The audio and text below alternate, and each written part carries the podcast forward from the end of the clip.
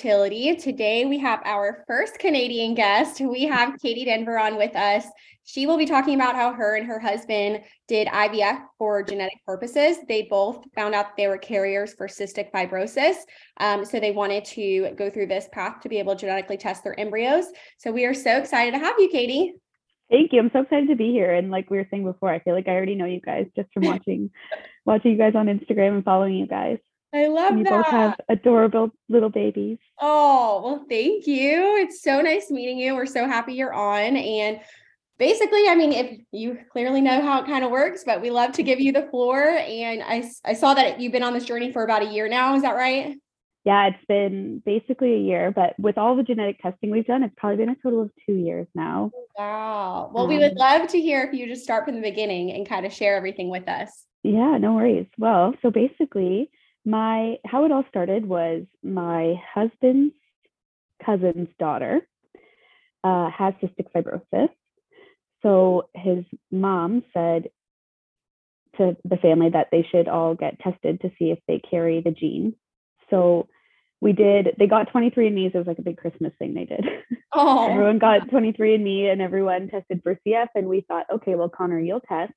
And if you don't have cystic, if you don't have the gene, then we're all good um, it came back that he carries the gene for cystic fibrosis. Um, so then we were like, okay, well then I'll do it, and and if I have the gene, then we'll go from there. If not, we'll be fine. And I was like, no way, I'm going to be a carrier for this. Like, we've never heard about this in my family. So I did 23andMe, and I, I came back as a carrier, and it was a complete shock to myself and Connor and to my family. So um, that was just 23andMe. So we're like, okay, let's get proper blood work done to see if this is for real. Um, although 23andMe is very accurate. So we yeah, we then Katie, went. I was, I was going to ask, like, what is the likelihood that you would be a carrier for cystic fibrosis? Is it like 1% or? I, I actually don't know the likelihood, but I know that it's very common in European backgrounds. Oh, um, interesting. Um, and we're both Irish, Scottish. So it's like. And you have to have this Maybe a dumb question. So, like, both people have to be carriers in order to, to pass it on to a child like it just can't be one. Right so it's an autosomal recessive meaning it has to come one has to come from both parents. Got it. Um so so the fact that we're both carriers gives a one in four chance of having a baby with cystic fibrosis. So every pregnancy would have a 25% chance Wow. Wow. And and last question, I want to I'll let you keep going. Were you you guys it sounds like we're not actively trying to build your family. This was just like a Christmas present and yeah, this was just us being proactive in the process, knowing that we did not want to risk having bringing in a child with cystic fibrosis. Mm-hmm. Cuz it's it's a really really sad disease that I mean the research is getting much better with prognosis and stuff like that, but it's it's a lot of work for for the the person who has cystic fibrosis and the family um, and the prognosis isn't fantastic although it is getting better with a lot of research. Yeah and can you explaining it a little bit? Oh sorry kat but no, I, I was I was going to ask a similar question, Amanda. So I work in healthcare, and, and one of my um, clients, in terms of consulting, it was a cystic fibrosis like ward or wing in a hospital, and it's very like basically it's just the like they can get very sick, and I'll let you do a better job of explaining it, but but it sounds like it's just a very like fragile disease. It is very fragile. So it's a disease that affects your lungs and your organs and your digestive tract and basically your lungs filled with fluid and your digestive tract isn't um, digesting enzymes properly in your body. Um, so a lot of fluids build up and um, respiratory issues and it's very very easy for them to become ill um, and so it's really dangerous for them to be exposed to anything. Um, I also coached volleyball and I had a girl on my team who had cystic fibrosis and just watching her every day. I mean, she was amazing. She was awesome. And but the amount of pills and medicine and PT she had to do every morning and every night, um, it's just so it's such a serious disease. So Thanks for explaining that. So you and sorry we both we both interrupted you. I just it's a it's a rare disease and a lot of people don't really know. So moving forward you guys are like okay, we need to take this seriously. Let's kind of look at fertility. yeah, so we decided we wouldn't want to be, we really had to sit down and talk about it. We didn't want to be in a situation where we get pregnant naturally and then do an amnio and uh, have to TFMR. Um, we didn't want to be stuck in that situation. So we thought, okay, we can do IVF and genetically test our embryos. Um, so silly me, I was like, okay, this is gonna be so easy. Like we're to do IVF. It's gonna be a breeze and it'll work out so quickly. Oh my gosh, no. that everyone, I feel like, and then quickly realized not the case. like very quickly realized that that is not the case and it is so difficult. And I feel for anyone going through it. So it's crazy. But yeah, anyway, so basically what we did was after I confirmed through blood work that we both were carriers, then um, we were hooked up with a genetic counselor. However, that process took a long time. So I said we've been in this for about two years. It took a long time to get an appointment with a genetic counselor and get our blood work done here in Ontario because we have free healthcare, which is amazing, but then everything takes longer Mm. um, than in the States.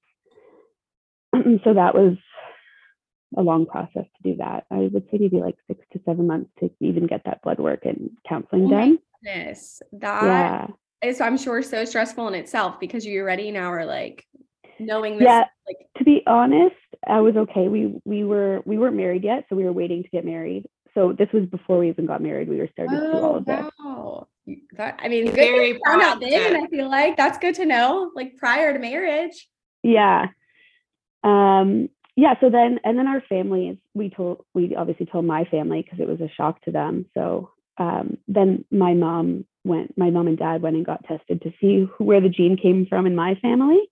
Um and it came from my mom. Um and she was she was so upset, but I told her it's genes, like it's not your fault. It's nothing you've done. Yeah. It's totally fine. Like it's all good. It's nobody's fault here. So It's not.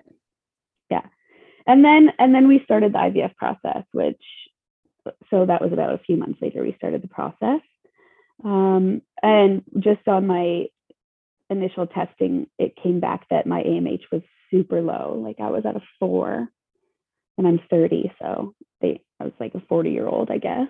Isn't that so interesting? I heard you say like IVF is going to be a breeze, probably because you're like, I don't have quote unquote infertility. And then you, I, I see that a lot with like single mothers by choice. They're like, oh yeah, we're just going to do, I'm going to do IVF and have a baby. And then they get in and have low AMH or they have reoccurrent miscarriage. That's crazy. Yeah, I was so that was kind of shocking news.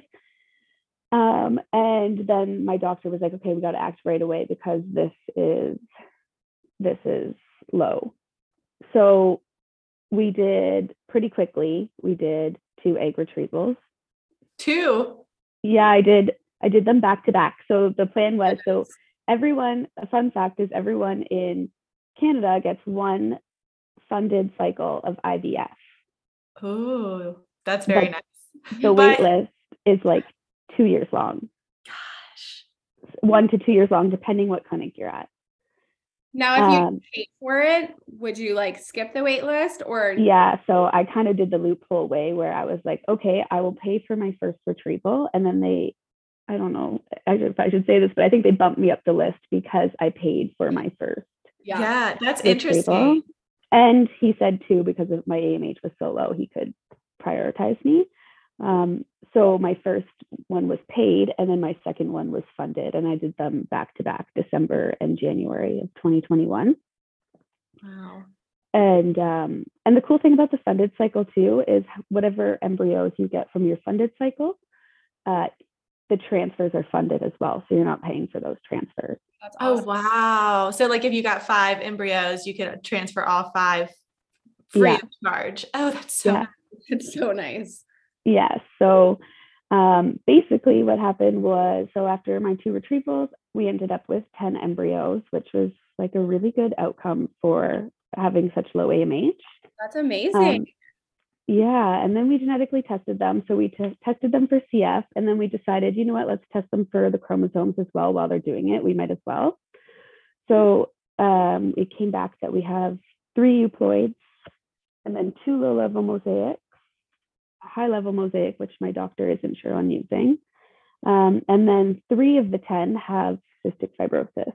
Which was, like, Wow. bang on with the um, percentages. stats. Yeah. Yeah. So I mean, I mean, all in all, though, you probably felt like super.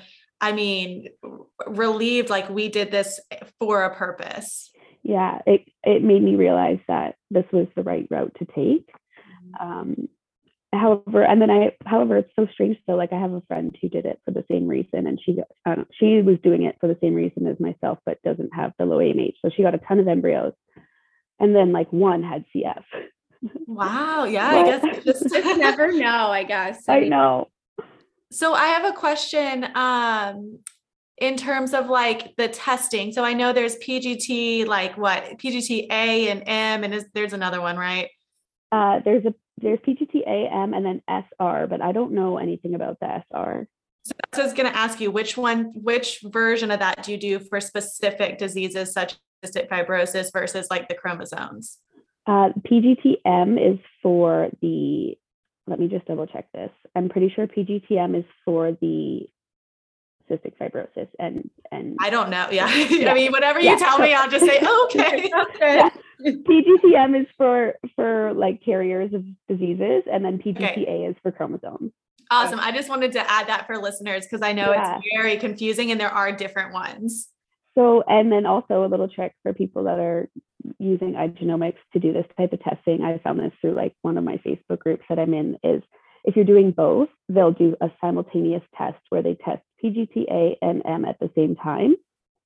But if you want to save like a thousand dollars, you can ask them to do a series testing, which will test for your, it will do your PGTM first. And if that embryo has whatever they're testing for, so in our case, if the embryo has CF, it doesn't go on to do the PGTA. They That's just smart. there. Yeah, and because it saves you like a thousand dollars, but they don't advertise it. Sure, I'm sure. Okay, good. That's a nice trick to know. So a hot tip. Hot tip. okay, so going back, if I heard you right, you have three euploid embryos and then three, two low and one high mosaic. Is that correct? So yeah, five. that's correct.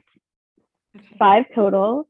Um, and we actually just did our first transfer um, last month, but it sadly ended in a chemical. Oh, I'm I'm so so sorry. sorry. Thank you. Yeah, it was actually really tough. It was way tougher than I thought it would be. Um, but so we have two euploids now and three mosaics left, or two euploids and yeah, three mosaics left. Yeah, yeah, wow. So do you, I, I mean, I don't know if you want to get into it, like the transfer protocol, That's is okay. going to change? How is all that looking for you? Um, so we bas- so we did a we did a medicated cycle with estrogen and progesterone. Um, and my lining also on top of my AMH, my lining is like super difficult and stubborn on estrogen, which so we got my lining up. I I tried transfer I tried for a transfer twice and two times they were canceled. Because of a So- thin lining? Well, the first one actually was because I had COVID. I got Oh COVID. no. Oh. And I was, well, I was like, okay, but then I was kind of panicking. I didn't know. I was like, I don't know if I want to go through with this. Like, I don't feel amazing. And like COVID can be inflammatory, and that's the last thing you want in your body when you're transferring. Yeah, exactly. So then, so we canceled. But the crazy thing was, was my clinic, that was back in May. And then my clinic was closing for the entire summer for renovations.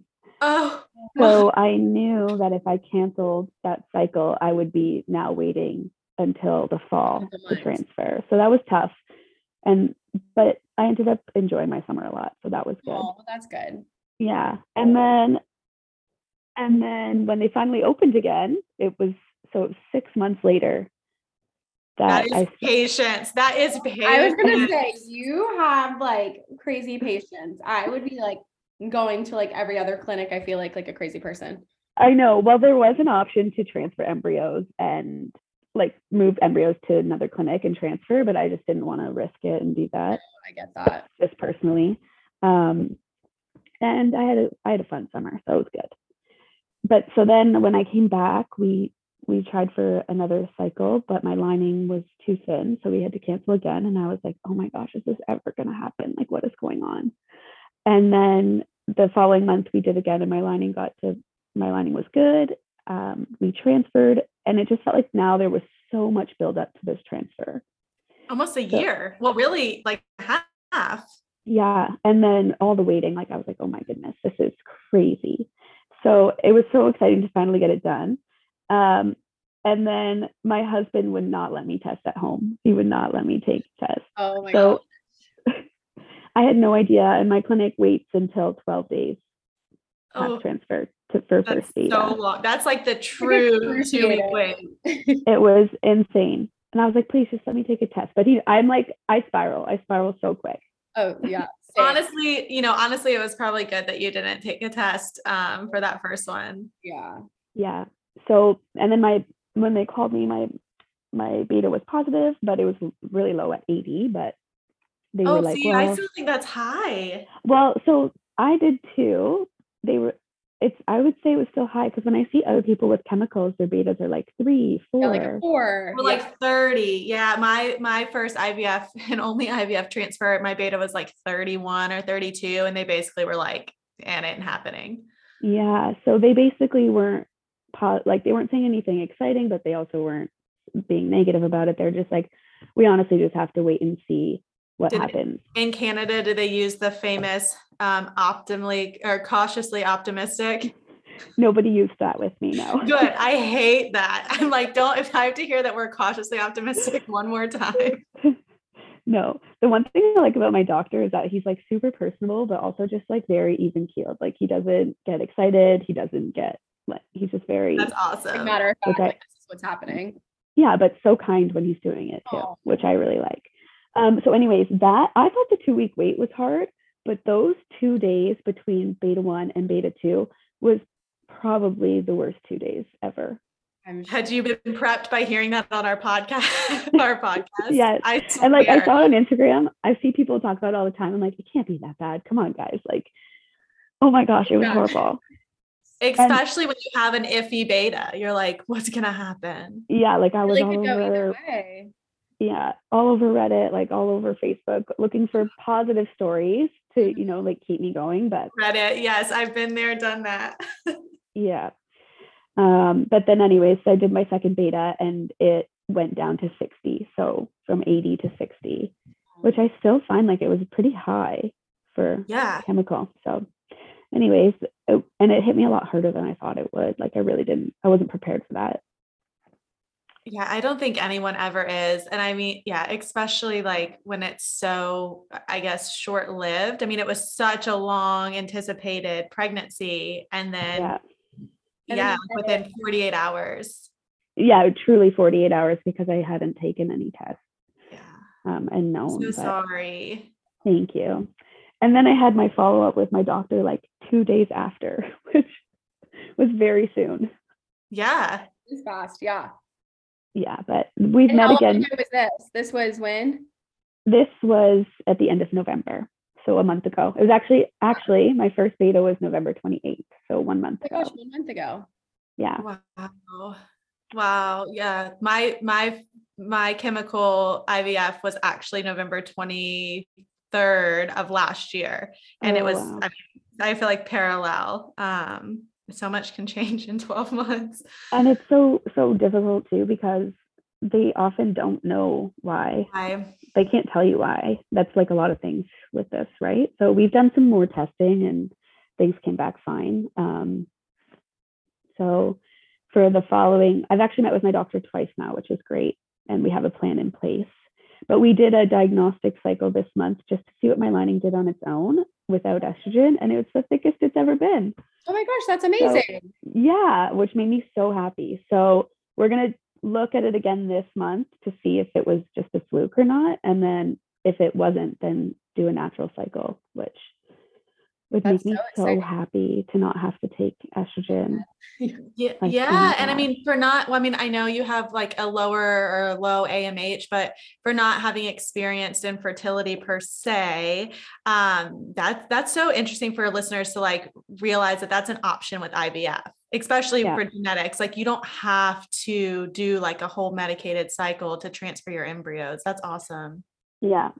Yeah, it is crazy. So like really that was my first pregnancy ever. I've still like fun fact have never taken a pregnancy test ever. oh my Um gosh. I think that my next transfer I will be testing. Just to kind of prepare yourself. Yeah, and then that like two days between beta one and beta two could be a little bit better than what it was. Yeah, yeah. Yeah, so that's where we are, but it's been a long road. Oh my gosh, yeah. That's so exciting though that you're able to move forward hopefully with the natural cycle and your body like can kind of do the work on its own. That's awesome. I really, really hope because that would be really nice. I feel like I've been on estrogen for like a year. Yeah, um, yeah. And it like messes with you. Estrogen's intense. It really is. I don't think people realize how intense it really is too. And not only that, it just like makes you feel like crap too. Oh, it does. Yeah. It's so you're just like gross. Like, I don't know. All the hormones. It's just a lot. Yeah, definitely. Uh, how is your how is your husband? I mean, I guess because you guys both were carriers, it wasn't, I'm sure he doesn't feel like the weight was on him for moving into this. How has your husband been dealing with all of this? He's been amazing, super supportive, awesome, and just like I can't talk enough about how amazing he's been through all of it. And I do check in with him too because I realize that it's probably difficult for them too, but I think it's different. It's difficult in a different way, right? Like he's dealing with me and my anxiety it's true. You hit it. well- yeah, exactly. while also having to deal with what's going on too. So I do feel bad about that. But he's been super supportive and he the the chemical pregnancy did did like rock him a little bit. Um because you know you start picturing what life is going to be like you hear that you have a positive beta and you start to Mhm. start to picture everything right um so you're grieving that loss too the loss of like what you've imagined Oh, absolutely. Yeah. I mean, 100%. And I'm sure you guys, well, in, in my experience, grieved very, very differently. At least my husband and I did. Yeah. Oh yeah, we do for sure. Like I would just be bawling out of nowhere and he's I would be like, Why are you crying? Yeah. I'm sad. I'm just not gonna cry right I'm not now. crying. Yeah, yeah. yeah. It's so funny Right. how different we can be. Yeah. And then one of like we also told so we've been really open with our friends and family about the whole situation that we're like all of this, which is really nice. We have everyone's been really supportive and we told them all about our transfer and they knew what was happening. So I wasn't sure if I wanted to do that or not because I didn't know if I wanted to tell a bunch of people and then have to tell them again with Mhm. whether the news was good or bad. Um, but it ended up, I was really grateful that I had people to lean on afterwards. It was really nice to have that support from friends and family too. I think that's the biggest thing that I've heard from people. I feel like I know just from my experience, like I ha- was also like hesitant to tell people, but then at the end of the day, whether it's good or bad, you like want people to rally around you and to be a support system versus for me, I was like, my husband is great, but if I can also have like my mom and my sister and like just people that are going to love on me and encourage me and be there for me, like Yeah, it was worth telling everyone. exactly. And I am like an open book when it comes to if I'm happy or not, or sad or stressed. Like people know right away. So they're going to be like, hey, Katie, what, what's up? Like you're not. something's Yeah. off. And then, And I just, oh, go ahead, Katie. no, that's okay. I just don't want to like lie about what, how I'm feeling. No, of course. why, but I'm the exact same way. And I feel like for you specifically, sharing your story in terms of genetic, you know, a genetic issue could probably help a lot, maybe even friends and family too, of like, okay, well, I didn't even think about this. Maybe I should look into that if that's a concern we'd have if we were to get pregnant. Yeah, so we actually had like reached out to all my cousins as well, like on my mom's side. Um, and then same with um, Connor's family. So we've had to just tell people like this is what's going on. I don't know. It's obviously a very personal choice if you want to know or not. Um, but just so you're aware, of this gene runs in our family. So So moving forward, I mean, fingers super crossed that your next transfer is it and it works and you can do it unmedicated and you don't have to have another plan. But but you and your husband have pretty much decided like IVF is the way we're going to build our family through tested embryos. yeah, for sure. That's awesome to be so so solid on that and to be together on that decision. yeah i'm i'm i'm happy with the decision i obviously wish this wasn't the case for us like i wish that we could try naturally um, but this is where we're at and this is what we've got so Do you have Thank- any advice for anyone that maybe just got this diag like they both just found out that okay, we're carriers of not even just cystic fibrosis, but any kind of um, like genetic thing if they're a carrier of. Do you have any advice for someone? Uh, my advice, like if they're choosing to do IVF because of it, I Mhm. guess. Um, my advice would be that, oh my gosh, there's so much. and share it all. I know. Let's hear it. I'm trying to like get it all together in my brain right now, but basically, you just have to be patient, be very, very patient, and know that it's it's probably going to be a little bit harder than you thought it would be, um, and reach out for support from like we were talking about friends and family if you're comfortable with doing that. Also, another thing that I think this goes for anybody is just educating yourself on everything too, because I find that doctors won't always tell you everything. I don't know if it's on purpose or not, but if you can go armed to your appointments with with information and ideas that you have, that that is huge, I think. And I've had to do that a lot for myself and it and it gives you some power and some control. So really educate yourself is is very important, I would think. That's awesome.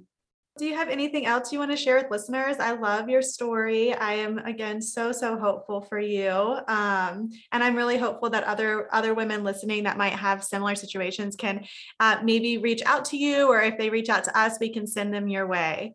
Yes, of course, I would love that. I love chatting with people on Instagram. I don't have an Instagram that's geared towards um, my fertility journey. It's just my personal Instagram, but I do.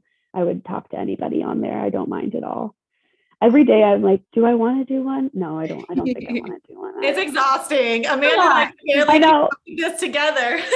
Yeah.